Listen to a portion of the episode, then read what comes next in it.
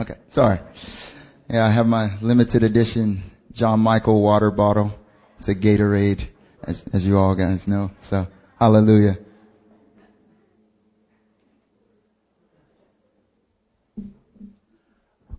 All right, everyone, if we could just open up our Bibles tonight to Isaiah. Everyone knows where Isaiah is, right? Open, open your Bibles up to Isaiah chapter 27. And we're going to read from verse 1 to 6. And the title of this message tonight is A Fruitful Vineyard. Hallelujah. If you're there, let me hear amen. Okay, everyone's here. That's what I'm talking about. All right, so we're reading from the ESV. So I'm going to read one verse and then you read the next one and we'll just keep going back and forth for verses 1 to 6, okay? All right, ready? Shijak. In that day, the Lord with his hard and great and strong sword will punish Leviathan the fleeing serpent Leviathan the twisting serpent, and he will slay the dragon that is in the sea. I, the Lord, am its keeper. Every moment I water it, lest anyone punish it. I keep it night and day.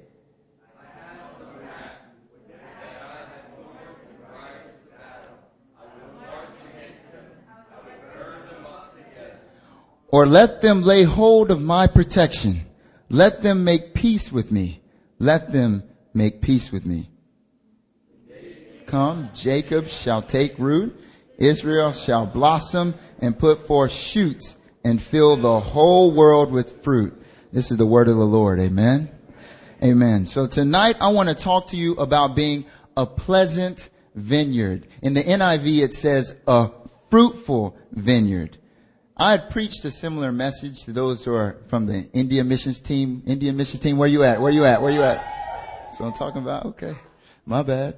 All right. So I preached a similar message from this passage when we were in India and from verses two to five, this exact passage. But as I was reading and as I was asking God, what do you want me to talk about when Christian, Christian sent me an email saying, bro, it's about that time for you to deliver the word. Okay, Lord, what do I preach about? What do I preach about? He brought me back to this. And even when I preached in, in Manipur, in India, I felt even when that word was given to me that it was something that God had not just purposed there in India, but also for the church here in Seoul. And so this is how we're going to do it tonight, alright? Okay, Pete Rock, that's what I'm talking about. So I want to talk to you about a fruitful vineyard, okay? about having lives that are fruitful beyond measure and what God says about how we can experience fruitfulness in our lives today. We all want to be fruitful in our lives. Amen? Hey, turn to your neighbor right now and say, I want to be fruitful. Hallelujah. See, I want to be fruitful. All right. I want to be fruitful as well. And it is, it is God's will I believe it's God's will for us to be fruitful. As it says in Jeremiah 29:11, God has plans for us to prosper. Okay? Plans for us to prosper, to have a hope and a future. Prosper means to be fruitful. Okay? And so, I want to talk to you about being fruitful. And I want to point out three reasons why it's important for us to be fruitful vineyards in the first place, why it matters, and then three ways in which God is showing you how you can have a fruitful vineyard in your lives.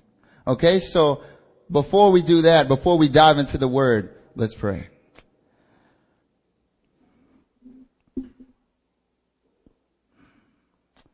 Father God, you are so sweet, Lord. Father, you are so amazing, Lord. Father, you have brought us all here together tonight, Lord, in your perfect plan and your perfect will, Lord. And Father, you aspire for us to have fruitful lives, Lord. Father God, I pray right now, Lord God, that as I preach, Lord, as I speak these words, may I not speak from my own wisdom, from my own understanding, Lord, but may it be from your Holy Spirit speaking through me, Lord. I pray, Father God, that you would anoint my lips, Lord, and that Father God, it would be the cross preached tonight. It would be Jesus that is preached tonight, that you would get the glory, Lord, and we would get the help, Father. Father God, right now, Lord God, we just as a body in one voice, Lord, we take authority right now against every work of the enemy. We bind it and we tell it to leave this room right now in the name of Jesus. And we pray right now, Lord, that you would loosen your Holy Spirit. We pray, Lord God, that you would loosen angels to come and minister to us, Lord, to minister to our hearts, to change our heart motives tonight, Lord God, and to bring us closer to you, Father, so that, Lord, our lives can be fruitful to your glory. Father God, we thank you in advance, Father God, for what you're going to do. And we praise you. In Jesus' name, amen. Hallelujah. So as uh, 2 Timothy 3:16 says, all scripture is God breathed. Amen. So I hope everyone's got their everyone's got their their Bibles, their notebooks, their highlighters, and their pens, because we're gonna dig a little bit tonight. Y'all ready to dig? All right, let's dig. That's what I'm talking about. All right, so we're to get right into it and start with verse 1 in chapter 27, okay? So it says, In that day the Lord with his hard and great and strong sword will punish Leviathan the fleeing serpent, Leviathan the twisting serpent, and he will slay the dragon that is in the sea. Okay, so before anything else in this word, before Isaiah talks about before he relays the word from God about a fruitful vineyard, he starts talking about slaying the dragon. And when I was looking at this, I was wondering like, I didn't even preach from this, this verse before. And I was wondering, Lord, you know, what, what does that have to do with anything? And then I, I began to think about it. And as I began to pray over it, it became fairly obvious who Isaiah was talking about when he said a serpent, when he was talking about a dragon. So who do you think Isaiah was referring to? Hmm, Satan? Exactly, right? So he's referring to Satan, that great fleeing and twisting serpent. And if you look before this passage, Isaiah is essentially, even in verse 26 at the end, what's happening in this passage is Isaiah is having a vision, a word about what is to come, about the work that God is going to do, how God is going to slay the enemy. He's going to slay the serpent and the dragon into the sea. And there's a specific word that we can take from it, especially in regard to having a fruitful vineyard in our lives. Before we can even begin to talk about having a fruitful vineyard of a Christian life, we have to first slay the dragon in our lives. We have to first confront the enemy before we can even think about having a fruitful vineyard. How do we experience that though? you know, like if we have a fruitful vineyard and there's all these seeds being thrown out and we never lock up the enemy, then what's he going to do? It's like that seed that's thrown on the soil and the enemy comes and snatches it away. So we have to first talk about slaying the enemy, slaying that dragon that is in the sea. And how do we experience it? How do we do it? We slay the enemy through the cross and blood of Jesus Christ. Amen? That's how. Okay, so that's the only way that you can experience that. And the only way that you experience the cross and the power of the cross, the power of the blood of Jesus Christ is through repentance. So that's where it all starts, is with repentance.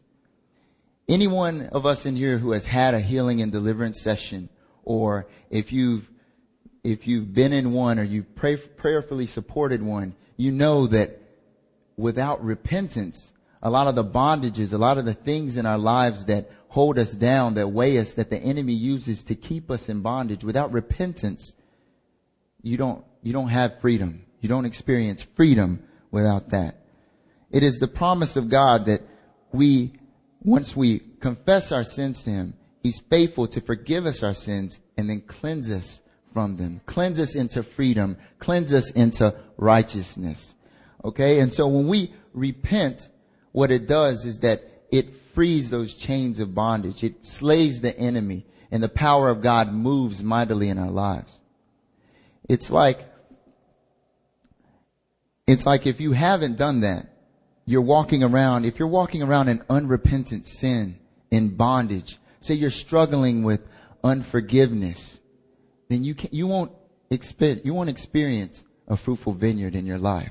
The word says, don't let the sun go down while you're, don't let the sun go down and still be angry. Why? Because the enemy will gain a foothold. So first you have to deal with these issues. You have to repent of these sins. You have to repent of the things in your lives before you can ever talk about experiencing a fruitful vineyard. The word says that the enemy is like a roaring lion walking around seeking whom he may devour. But when you repent, when you set your sins at the foot of the cross, where his blood and his love overflows, that roaring lion, that like a roaring lion, it becomes more like a lion at the zoo or like a, like a tiger at Siegfried and Roy. It becomes something like a, uh, an attraction at, at Las Vegas. While it still can roar, it still can chomp, it's, it's got a hefty leash on it. And as you repent, as you lay your sins before God, it, that leash just tightens.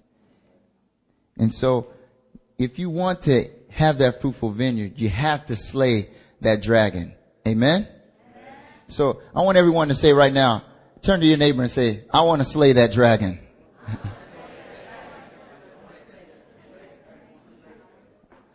you guys are having a lot of fun talking to your neighbors. Okay, that's enough of that.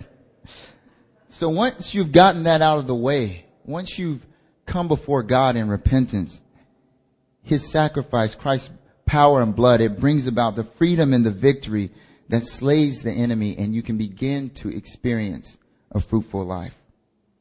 But why? What's so good about being fruitful? It seems like an obvious question, right? Us sitting, you probably sitting there right now like, I already know that being fruitful is good. Being fruitful, having a lot of fruit, that's gotta be great. But we don't live our lives that way. We don't live our lives as if we're seeking to be fruitful. We don't live our lives as if we understand the purpose of being fruitful at all. So I'm going to give you three reasons why you, why you want a fruitful life, alright? Okay, so the first reason why you want a fruitful vineyard in your life is because it looks good. All right, turn to your neighbor and say, I look good. Now don't say it in a prideful way, just say, just say it. because when you have a fruitful vineyard in your life, when your life is a fruitful vineyard, it looks good. Isaiah 61 3, it says, and they shall be called a planting of the Lord, a display of his splendor. Jesus talks about that we display fruit not for our own glory, but for the Father's. That when we are, have fruitful vineyards in our lives, when our lives are fruitful, it is a display of God's glory and splendor into the lives of other people. But then there's, if you're not fruitful. Have you guys ever seen a dry vineyard before? Roy, show them a dry vineyard really quickly. Show them what a dry vineyard looks like. That's a dry vineyard. It's, it's, there's nothing there. And that's our lives if we, if we're not experiencing it. That doesn't look good. That's not ministering to anyone. And if our lives are dry, how is it speaking to anyone? But Roy, show him a fruitful vineyard. Look at the difference. I mean, look at all of that. A fruitful vineyard is lush, colorful, beautiful. God is calling us to a fruitful life because it looks good, brothers and sisters.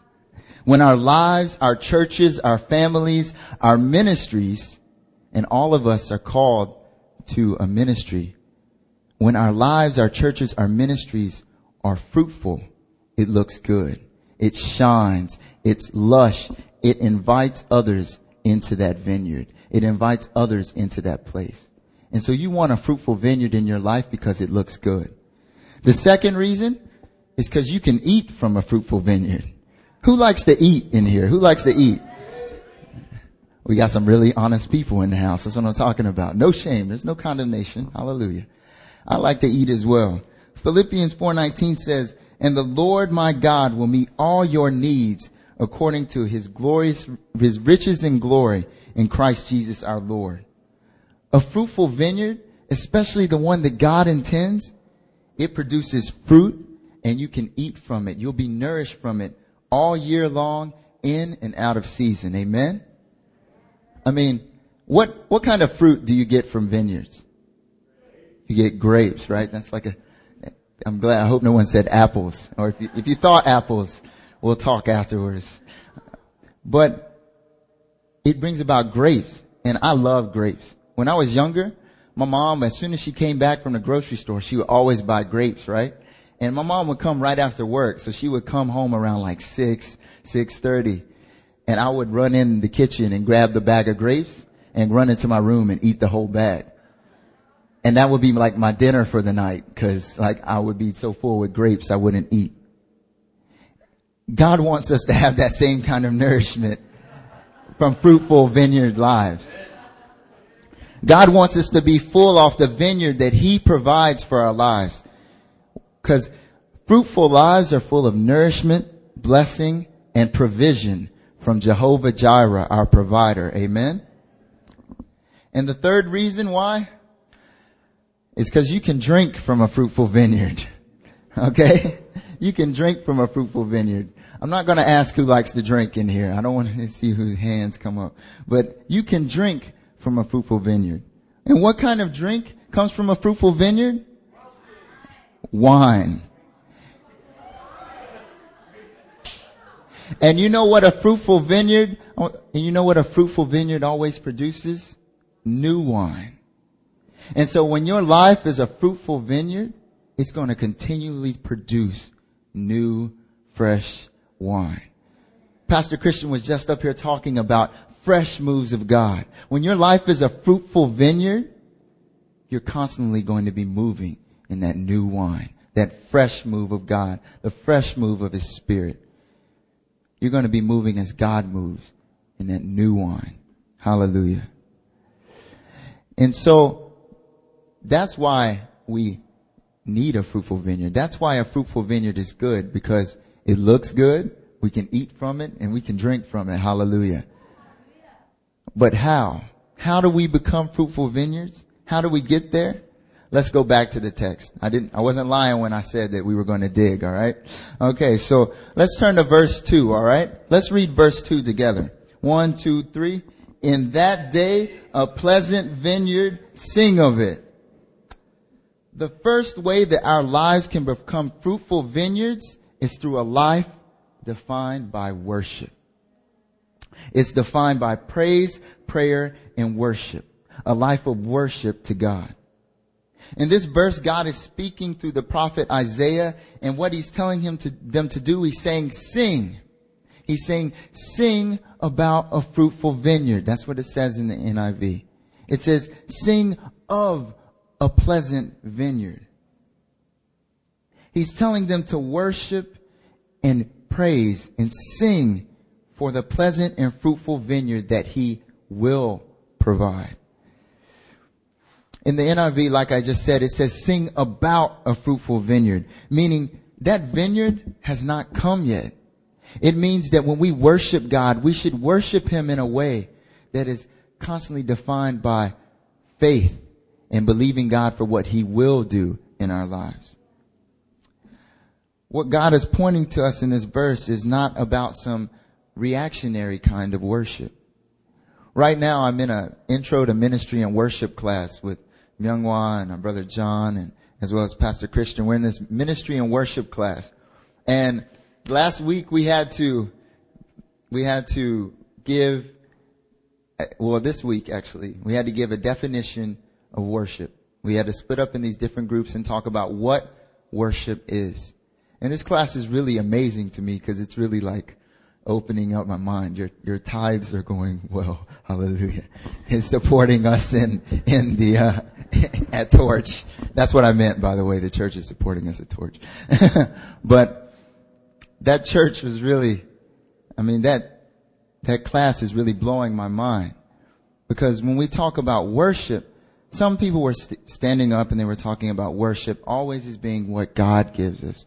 Oh, worship, we worship God because God always gives us things. He provides us things. He, and while we worship Him for those reasons, God calls us to sing to Him sometimes before we've received anything at all. We've learned in the world to base our worship on worldly things. In the world, when you receive, that's when you say thank you. In the world, you don't say thank you before you receive a present or a gift. If someone comes up to you, you don't say thank you without knowing that they're giving you something. You don't say thank you until after you, you've received your, your value meal from McDonald's or after you get out of the taxi or after you receive the compliment. That's when you say thank you. But God works in the opposite way. He, re- he wants us to sing, to worship, and praise Him before ever receiving those things that are on our hearts. His word says, open up your mouth wide and I will fill it. He says, whatever you ask for in prayer, if you have believed you have received it, it will be yours. He says, by prayer and petition with thanksgiving, before you've even received it, with thanksgiving, present your request to God. And the peace of God, which transcends all understanding, will guard your heart and mind in Christ Jesus. We have to be walking in a way that is praising God all the time, regardless of whether or not we're receiving things or not. We have to be singing to God for a fruitful vineyard, thanking Him for a fruitful vineyard before we ever see it happen in our lives. That's the kind of worship that God is calling us to have.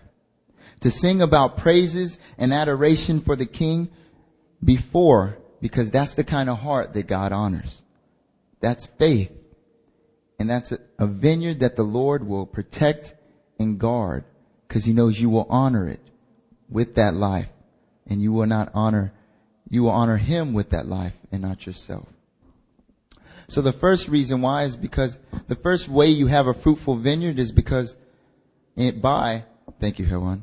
The first way you have a fruitful vineyard is by living a life of worship, praising him and singing to him about a fruitful vineyard before you ever receive it. But let's continue on, verse three. I'll read it. It says, I, the Lord, am its keeper. Every moment I water it. In the NIV, it says, I water it continually. The second way you're going to have a fruitful vineyard, friends, is if you have a continual watering of His Holy Spirit. Amen. It is not just suggested, brothers and sisters. Having the Holy Spirit is absolutely necessary. Turn to your neighbor and say, the Holy Spirit is necessary. You have got to be filled with the Spirit if you're going to have an abundant, fruitful vineyard in your lives. Amen? And it's not something that you're just going to get from a good teaching, a good podcast, or even being here for, at New Philadelphia for 20 years.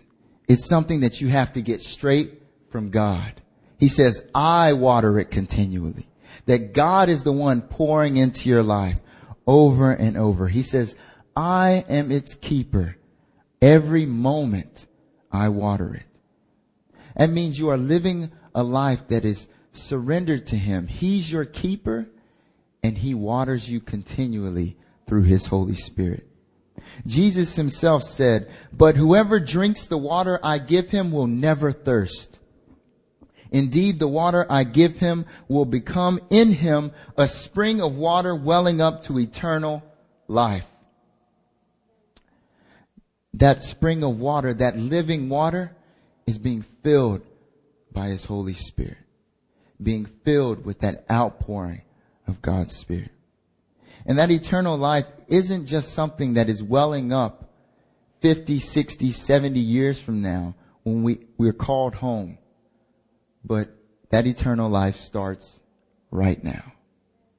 That that's something that you can experience right now that being filled with the Holy Spirit and having that fruitful vineyard is something that you can experience today. That a fruitful life begins now. It's going to be the filling of the Holy Spirit that's going to release transformation and is going to bring about that cleansing and change of character that is going to bring forth even more of the fruit of the Spirit. That's why I started off about repentance because you have to get cleaned out of all the things that are filling you up before you can get filled with this Holy Spirit. But you have to get filled with the Spirit if you're going to have a fruitful vineyard. A filling of the Spirit produces life. As Jesus said, it wells up to eternal life. It produces obedience and faithfulness, as it says in Ezekiel 36, 27. And I will put my spirit within you and cause you to walk in my statutes and be careful to obey my rules. And it will cause you to have a Christian life that you have never experienced before. Truly a fruitful vineyard. I will pour out my spirit on all flesh. Your sons and daughters shall prophesy, your old men shall dream dreams, and your young men shall see visions. Even on the male and female servants in those days I will pour out my spirit. Hallelujah. You gotta get filled with that spirit. And when you get, you're filled with the Holy Spirit, with that water that wells up and never runs dry, your life will become fruitful beyond what you can even imagine. Two years ago, I never would have thought I'd be standing here. But it's God pouring out His Spirit, pouring out Himself that has made my life fruitful beyond what I could see for myself. Hallelujah. You have got to get filled with the Spirit if you want to truly experience the fruit of the Spirit and the fruit of what God has for your life. And finally, the last thing that has to happen if you want to experience that true fruitful vineyard in your life, it starts at the end of verse 3 to verse 5. Lest anyone punish it, I keep it night and day. I have no wrath. Would that I had thorns and briars to battle. I would march against them. I would burn them up together or let them lay hold of my protection. Let them make peace with me. Let them make peace with me. If you want a fruitful vineyard, not only do you have to have a life of praise and worship, not only do you have to get filled with the Holy Spirit, but you have to get set on fire for God. Hallelujah. In the NIV it says, I will march against those briars and thorns in battle, and I will set them all on fire. When you get set on fire for God, that releases you into a fruitful vineyard of a life because it burns up all the other things that could try and snatch it away. It burns up all the briars and the thorns of this world, the worries of this world that seek to choke away the fruitful vineyard. It is going to be the fire of God that will prepare us. It is the fire of God that pushes us into warfare. Our church is all about praying. Our church is all about interceding. It is the fire of God that's going to push us into having a fruitful ministry that is protected, that is covered. It is the fire of God that is going to push us to pray in that way. It is the fire of God that will make us able to have a fruitful vineyard that prospers. It will prepare us and ready us against the worries of this world. And if we are to stay fruitful ministers, fruitful Christians, fruitful watchmen, we must be filled with the fire of God. Amen? It is that fire of God that came down. It is the fire of God that came down as Elijah prayed. It is that fire of God that Jesus himself said that he had came to bring. As Jesus said in Luke he said, I came to cast fire on the earth and would that it already kindled. Hallelujah.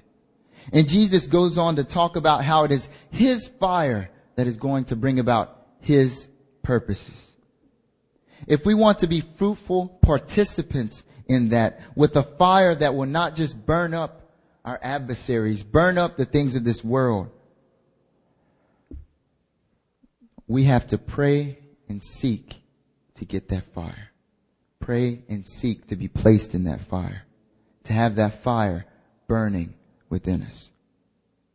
I want to read for you a word that from Stacey Campbell about the fire. He, Jesus, he wished for this purifying fire to be kindled.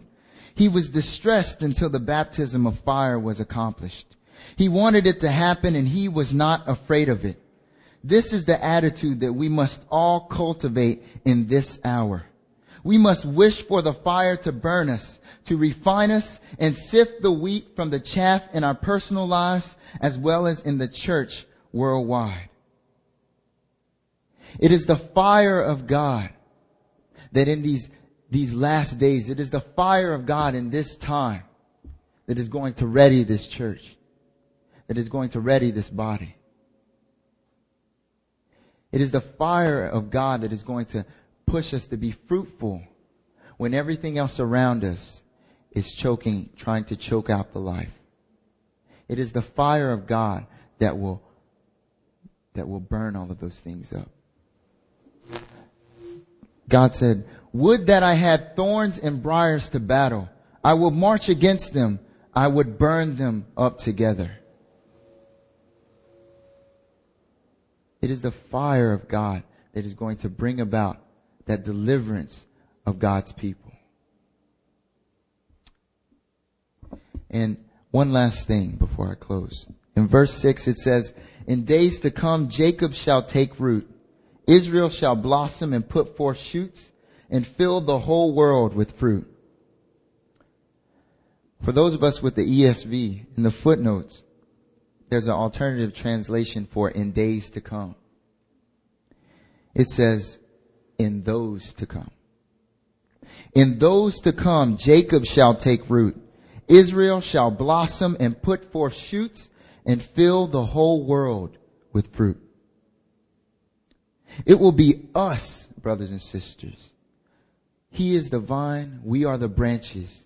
It will be us as a fruitful vineyard through Christ making us that way through his, through a life of worship, through his Holy Spirit, through the filling of his Holy Spirit and through his fire that will make us not just blossom, but go out to the nations and fill the whole world with fruit.